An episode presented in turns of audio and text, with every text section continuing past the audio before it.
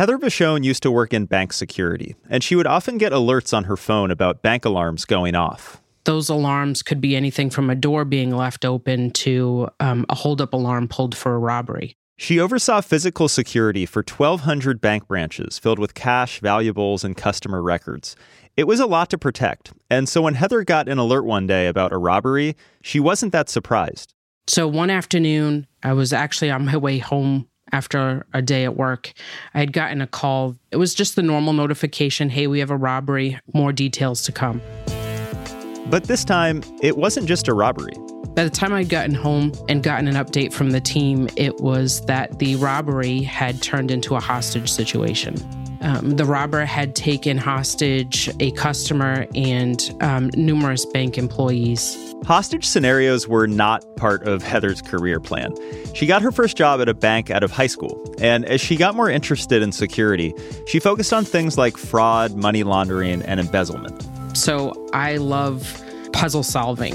And when I started to get into the space of fraud detection and fraud investigations, it was always like trying to solve a puzzle, finding the trail of, of a potential fraud scheme or an embezzlement or you know phishing attempts different things like that it was just intriguing. You never knew where that trail would take you. She eventually found her way to physical security. She had a mind for figuring out how to put together the puzzle pieces of operations the officers, the procedures, the flow of people, and different layers of access. So if I go to an airport or if I go to a casino or I go to a hotel, right, I'm constantly looking around trying to figure out you know where are the cameras? What are they doing for alarms? It's just it just happens. I, I, can't even help it at this point. Heather stayed at the same bank for 20 years. She kept getting promoted all the way to vice president. And then one day right as she got home she found herself in the most nerve-wracking situation she'd ever been in a hostage situation. So i, I locked myself in a room in, at the house. I have a family and they know when things go on to just kind of leave me be and, and let me do my work. Hours went by. The sun went down, and the whole time, Heather was glued to her phone and her computer, getting constant updates from the field. It was probably the scariest or eh, most intense incident that I managed. So I was definitely pacing around the room, but it's kind of when you've been doing security for a while, that heightened state almost becomes it's just uh, an innate reaction right? You kind of live in there and then you you don't realize it while it's happening. You're making your decisions you're calling the shots you're doing whatever it is that you have to do to get through the incident. But then the cameras went dark. There was no visual. Heather scrambled to the phone trying to figure out what happened. We found out after the fact that police had cut power to the building as part of their strategy to lure the individual out. And ultimately, it resolved with no one being injured, and the police were able to get the suspect in custody. But it was just hours of, of adrenaline, right? Today, Heather is no longer protecting banks. She's protecting data centers. And on the surface, banks are not at all like data centers. Bank branches are located in shopping centers and operate from 9 to 5. They invite customers into their lobbies with couches, potted palms in the corner, and little jars of candy. Hyperscale data centers, on the other hand, are impressive industrial campuses. They're surrounded by fences and cameras, 24 7 patrols, and guard kiosks. They're not really generally public facing, right? Very limited signage. But banks and data centers share a mission. Banks secure people's valuables cash, account records, checks, even gold. Data centers secure our digital valuables. That's what we need to protect.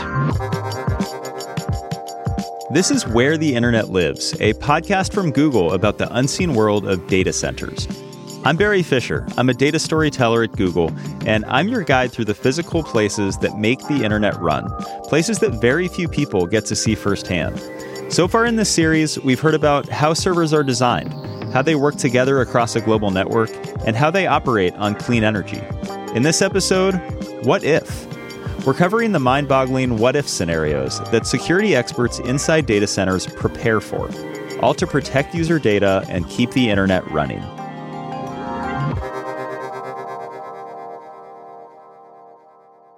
So, as operations lead, you're trying to achieve 99.99999% reliability at data centers. You have to be prepared for anything to happen anytime. Want to start with a list of potential disasters. You give me an affirmative if it's something you're thinking about or have dealt with. Power outages. That's affirmative, Barry. We think of everything from electricity coming from the national grid down to the rack level device and how it gets power. Ruptured water supply. Absolutely. Something we've lived through. Wildfires. It's absolutely something we've thought and talked about. Tornadoes. Absolutely. This is Nick Sadek. He leads central operations for Google's data center infrastructure. Nick makes sure the company's warehouse scale computers, more than 20 of them across the world, are ready to handle just about any scenario you might imagine. Hurricanes. Regular occurrence. Bears. uh, yes. Th- there's some funny stories there we might be able to touch on later. Before working at Google, Nick didn't have any direct experience with wildfires or tornadoes or bears. He was a materials scientist at a steel mill if you've ever looked into the front of an airplane engine and see those spinning blades, some of them were probably forged in Nick's plant. He worked with massive electrical transformers, heat exchangers, and 40 ton metal forges. It prepared him for working with heavy equipment at data centers, but it still didn't prepare him for the first time he visited a data center. These acres of substation and high voltage national electric grid lines coming in, and buildings that sprawl onto more buildings that sprawl into more buildings and multi stories and steel construction and massive city size chillers. And I, I, was just like, wow. Less than 1% of Googlers ever set foot inside one of these campuses. You have to have a business need. You have to be within Google data centers or have very senior level approval to get in. There's a very tightly controlled security review process, background checks, all that goes into that. And there's very good reason for that people's personal data, their professional data, and financial data, all this information rests in data centers. So when Nick visited a data center for the first time, he knew how exceptionally rare it was to get inside. It reminded him of an article he'd read listing the most secure facilities in the world. There are things like the Pentagon, the CIA, Fort Knox, and Google data centers is on that list. And so when I got home that night from work, I kind of jokingly said to my spouse, like, hey, I was in one of the top 10 most difficult spots to access in the world. That first experience walking into a data center and then onto the data center floor really will probably stay with me for the rest of my life. Stephanie Wong is also one of the lucky few who have seen the inside of a data center. And the only reason she got approved to visit one was because Google Cloud customers, organizations like hospitals, banks, and credit card companies, kept asking her questions about security. Do you, Google, have access to our data? What measures are in place to make your data center safe? And what happens if a natural disaster were to threaten a data center? Would my data be completely destroyed? Or is there redundancy built into it? Stephanie's job title is Developer Advocate. It's a unique role. She talks both to software teams and the businesses who use cloud products, and she helps them to understand each other. And one of the most common questions that we receive is, of course, whether people can go inside and check the inside of the data center themselves or go for a tour. The answer, you might have guessed, is no. But with the proper approvals, Stephanie could go on a tour and explain what happens inside. So she collaborated with Google's data center team on a video about physical security, which you can now find on YouTube. Hi, I'm Stephanie Wong, and I work for Google Cloud. While I could talk all day about cloud security, physical security at a Google data center is still pretty new to me. So today I'm on a mission to learn all about it by taking an inside look at the systems in place that protect customer data at a typical Google data center. Let's go. And what was that journey like? Well, we're going to hear from Stephanie. She discovered that Google data centers have many layers of protection. We covered this a bit in episode 2, but let's recap. Here's Heather Vachon again, who helps design the system of layers. Yeah, so that's a common physical security industry practice. It's called defense in depth, right? And it is designing security in layers. So the point is to give every employee only as much access as they need to do their jobs, but no more than that. Increasingly restrictive barriers also make it harder for bad actors to break in, something we'll talk about later. But first, approaching the campus. When Stephanie first saw the data center, the data center actually saw her. Positioned among the fences, guard kiosks, and 24 7 patrols, there are two types of cameras standard cameras and thermal cameras. So if somebody were to approach the fence or the building during nighttime, then those thermal cameras would be able to pick up movement and heat just as clearly during the night as they can during the day. What you can't see is that the fences even detect minute vibrations. Say someone touching the fence or trying to climb over it.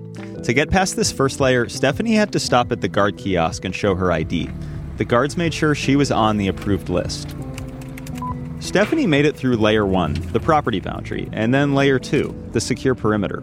From there, after walking into the lobby, Stephanie went through a secure entrance that looks like it could be from a James Bond movie.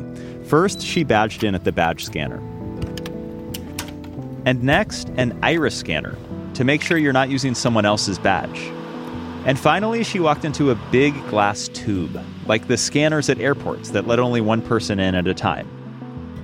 Now, Stephanie was in layer three, the main building interior. This was pre COVID, and conference rooms and offices were full of people. But she was heading for a place that few people go even in normal times layer four. This is where technicians and security staff monitor every part of the campus. But she hit a snag on the way. She was following one of the security staff about to walk through a badge protected door. And I was letting her walk through the door first, and I was about to walk through the door just as the door closed. And she basically just closed the door in my face. and I was like, whoa. For security reasons, there's no such thing as holding the door open for a friend at a data center. Here's Heather to explain. So we want to make sure that only one person can get in at a time, right? Making sure that somebody doesn't follow you in or utilize your access credentials to gain access to a space unauthorized. When I was at the Google data center in Oregon, one thing that struck me were the, the sign saying, don't hold the door open for anyone, not even someone you've worked with for 15 years. It was one badge swipe, one person. It seems very ingrained in the culture. It is ingrained in Google data center culture, but it definitely goes against all cultural norms, right? You would never close the door in somebody's face or if they're an employee of the same company, ask them why do they need to be at a location? Why wouldn't they be allowed? And this is exactly what Stephanie was wondering, at least for a split second, as her security escort closed the door in her face. And then I realized that she wasn't being rude. She just really needed to do that, or else it would probably uh, indicate to staff that a door had been open for too long. These are the kind of rules that data centers have in place. Maybe a little surprising or unusual, but necessary. Again, it's to protect the data and making sure that we're holding our customers and consumer information um, as secure as possible. And if they do find that a door is open for too long, they actually need to check it out and send somebody to make sure that nothing fishy is happening in that area. And all this time, a room full of security staff in Layer 4 was in fact monitoring Stephanie's every step on screens. They were in the Security Operations Center, or SOC. The SOC is a space that Nick remembers well from his first visit. When he stepped inside, it felt like he was walking into a movie. You think of in the movies a NASA launch room, launch control room, so where they're doing mission control for a big space event and there's monitors on the walls and there's rows of benches and they're monitoring the data center. They're reacting to events happening. Radios are buzzing and people are communicating sending and relaying short messages to one another. And so sometimes you'll walk into the data center or the SOC especially and hear the beeps of radios that are just happening all over the place like you know radioing over to the lobby and one of the people you'll hear on the walkie talkie is a security manager named Sivam Mania. Yeah, I was in the police force for about eight years. And that actually prepared me a lot for this, uh, the, the, the role that I took upon as a security manager. He manages the security team at the data center in Dublin, Ireland. It's common for security officers to have backgrounds in law enforcement. Sivam served in the Singaporean police's Coast Guard unit. So there were definitely a lot of high speed chases uh, with uh, unmanned uh, boats which were coming into our territorial waters. So it was very exciting in that sense. There was a whole lot of adrenaline rush when you're moving in a boat which is 50 nautical miles per hour. Uh, so there was a lot of exciting times as well. These are the highly trained staff that checked Stephanie in at the gate and monitor her progress through the layers. We have a big security team. They do all aspects of security. they do patrolling, they do metal detection, uh, they ensure access control to the site. They make sure that the right people come to the data center. Right next door to the Security Operations Center is the control room. Looks a lot like the SOC, but instead of security managers monitoring cameras and the people coming in and out, it's technicians, and they're watching big digital displays of power and cooling systems. We have about three stations set up, and each station has eight monitors, so you can monitor a lot of different parameters at once.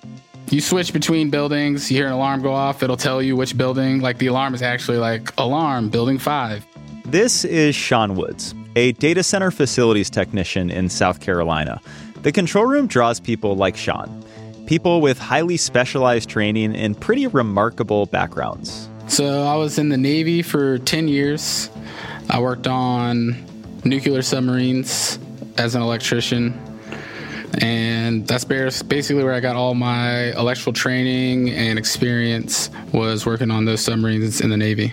The control room includes many military veterans, power plant technicians, and mechanics. The types of people who can keep a level head during power outages, hurricanes, floods, or other high pressure scenarios. There can't be any room for error every time you turn a switch on a submarine, like something will happen. And same thing here. Anytime you ch- turn a switch here, you could turn something off that's not supposed to be off. And it just puts you in that mindset to work in a critical environment where you have to just be careful about everything you do.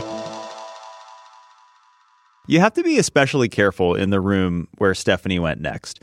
She walked through another batch protected door and then stepped onto the server floor. We've talked about the magic of the data center floor in previous episodes the hum of the servers, the whoosh of air, but few people get to experience it up close. There are very, very few technicians actually out on the floor. Access is incredibly restricted.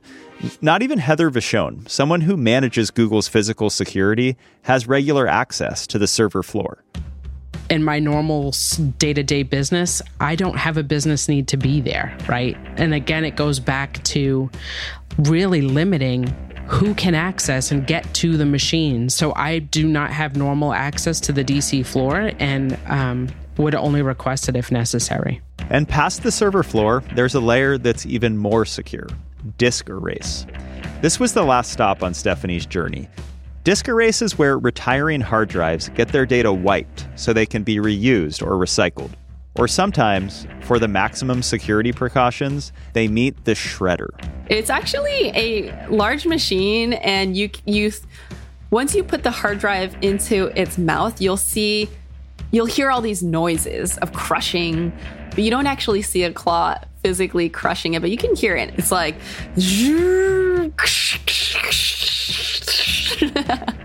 and then the interesting part is that you'll see all the bits and pieces going up this conveyor belt and it drops into this box full of all the shredded pieces. And then it's like clink, clink, clink, clink, clink, no,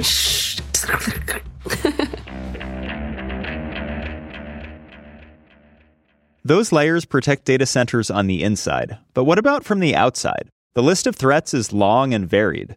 Here's Nick Sadek again. Asteroids.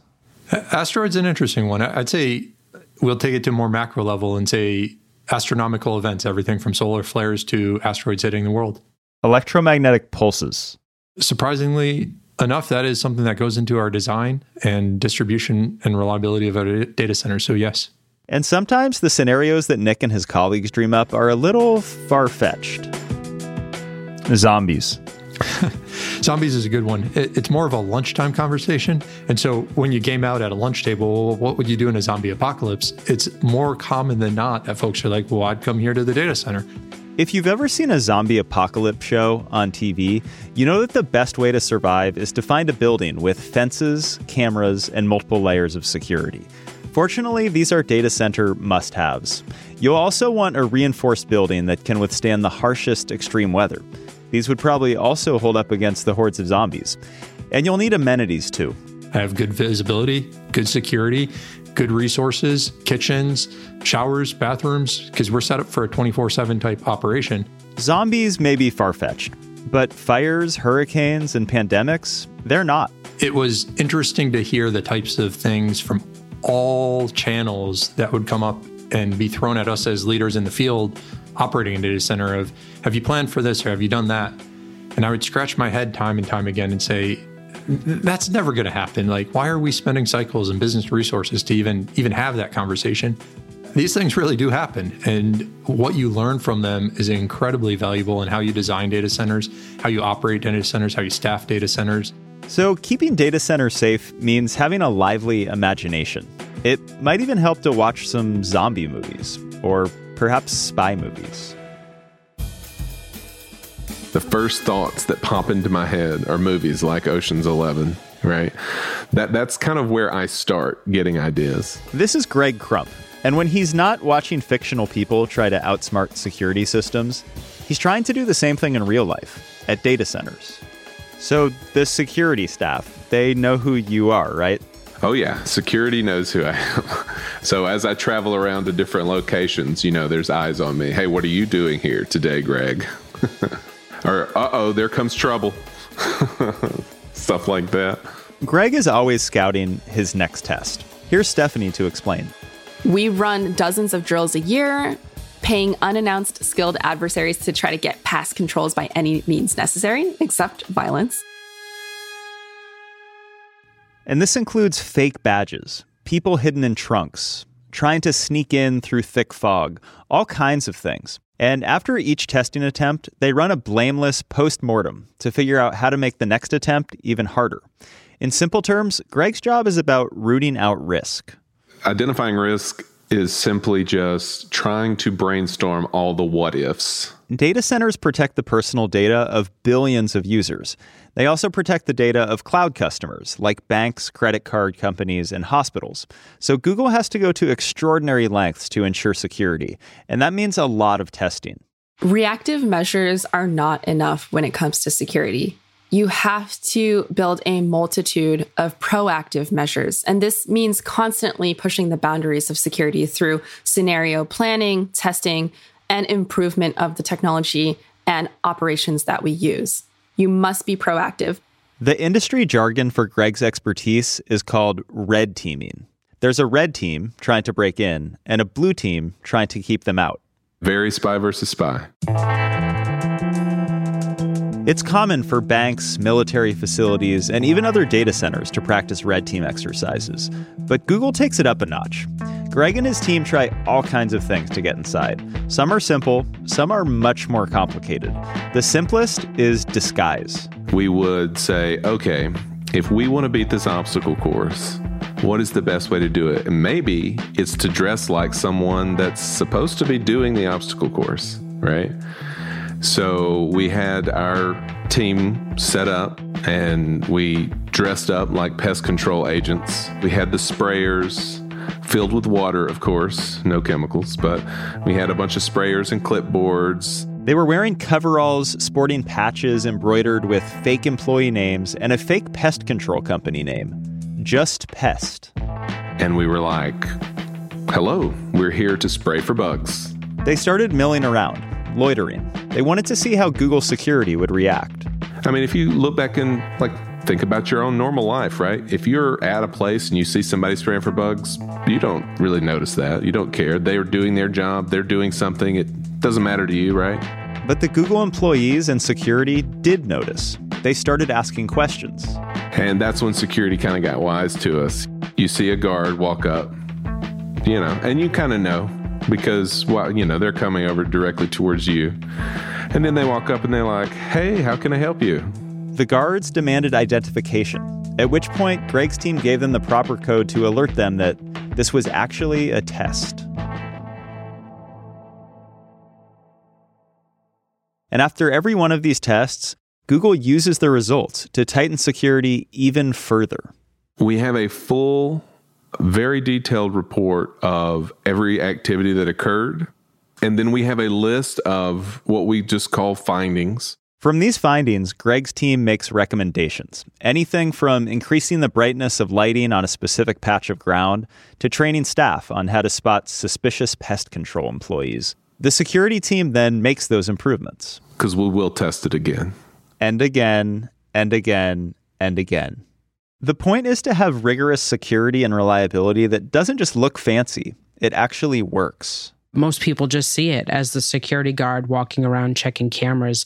But um, the level of technology that they use, the scenarios that they're protecting against, their heightened state of awareness to identify when um, something is suspicious or something malicious is taking place. So, if a bunch of friends and I decided we wanted to break into a data center and we started climbing the fence at the same time to go steal some machines, what would happen next? Don't do it. we'll see you coming and we're going to stop you, so I wouldn't even recommend trying. And that's our show. Where the Internet Lives is produced by Postscript Audio in collaboration with Google. Our theme music and scoring are by Echo Finch. You can subscribe to the show on Google Podcasts, Spotify, Apple Podcasts, or wherever you get your shows. And please give us a rating if you're enjoying our journey together so far. In this episode, you heard from Heather Vachon, Stephanie Wong, Greg Crump, Sean Woods, and Sivan Mania, and our What If Scenario Pro, Nick Sadek. Which reminds me, we never finished that bear story. Bears. Bears is a funny one. An employee climbed into a bear suit, approached the data center, and then did a little dance just to see if security would detect them. The good news is it was all caught on our uh, security systems. People reacted, responded, and uh, quarantined that situation to say. But people really both take their job extremely seriously if you think about intrusion detection and processes and technology. And they also have a good time while doing it, dressing up in bear suits and kind of giving their peers a hard time to say, hey, I'm here, see if you can catch me. Coming up in our final episode, what will the future of data centers look like when Moore's Law ends and quantum computing becomes mainstream? I'm Barry Fisher. Thanks for listening.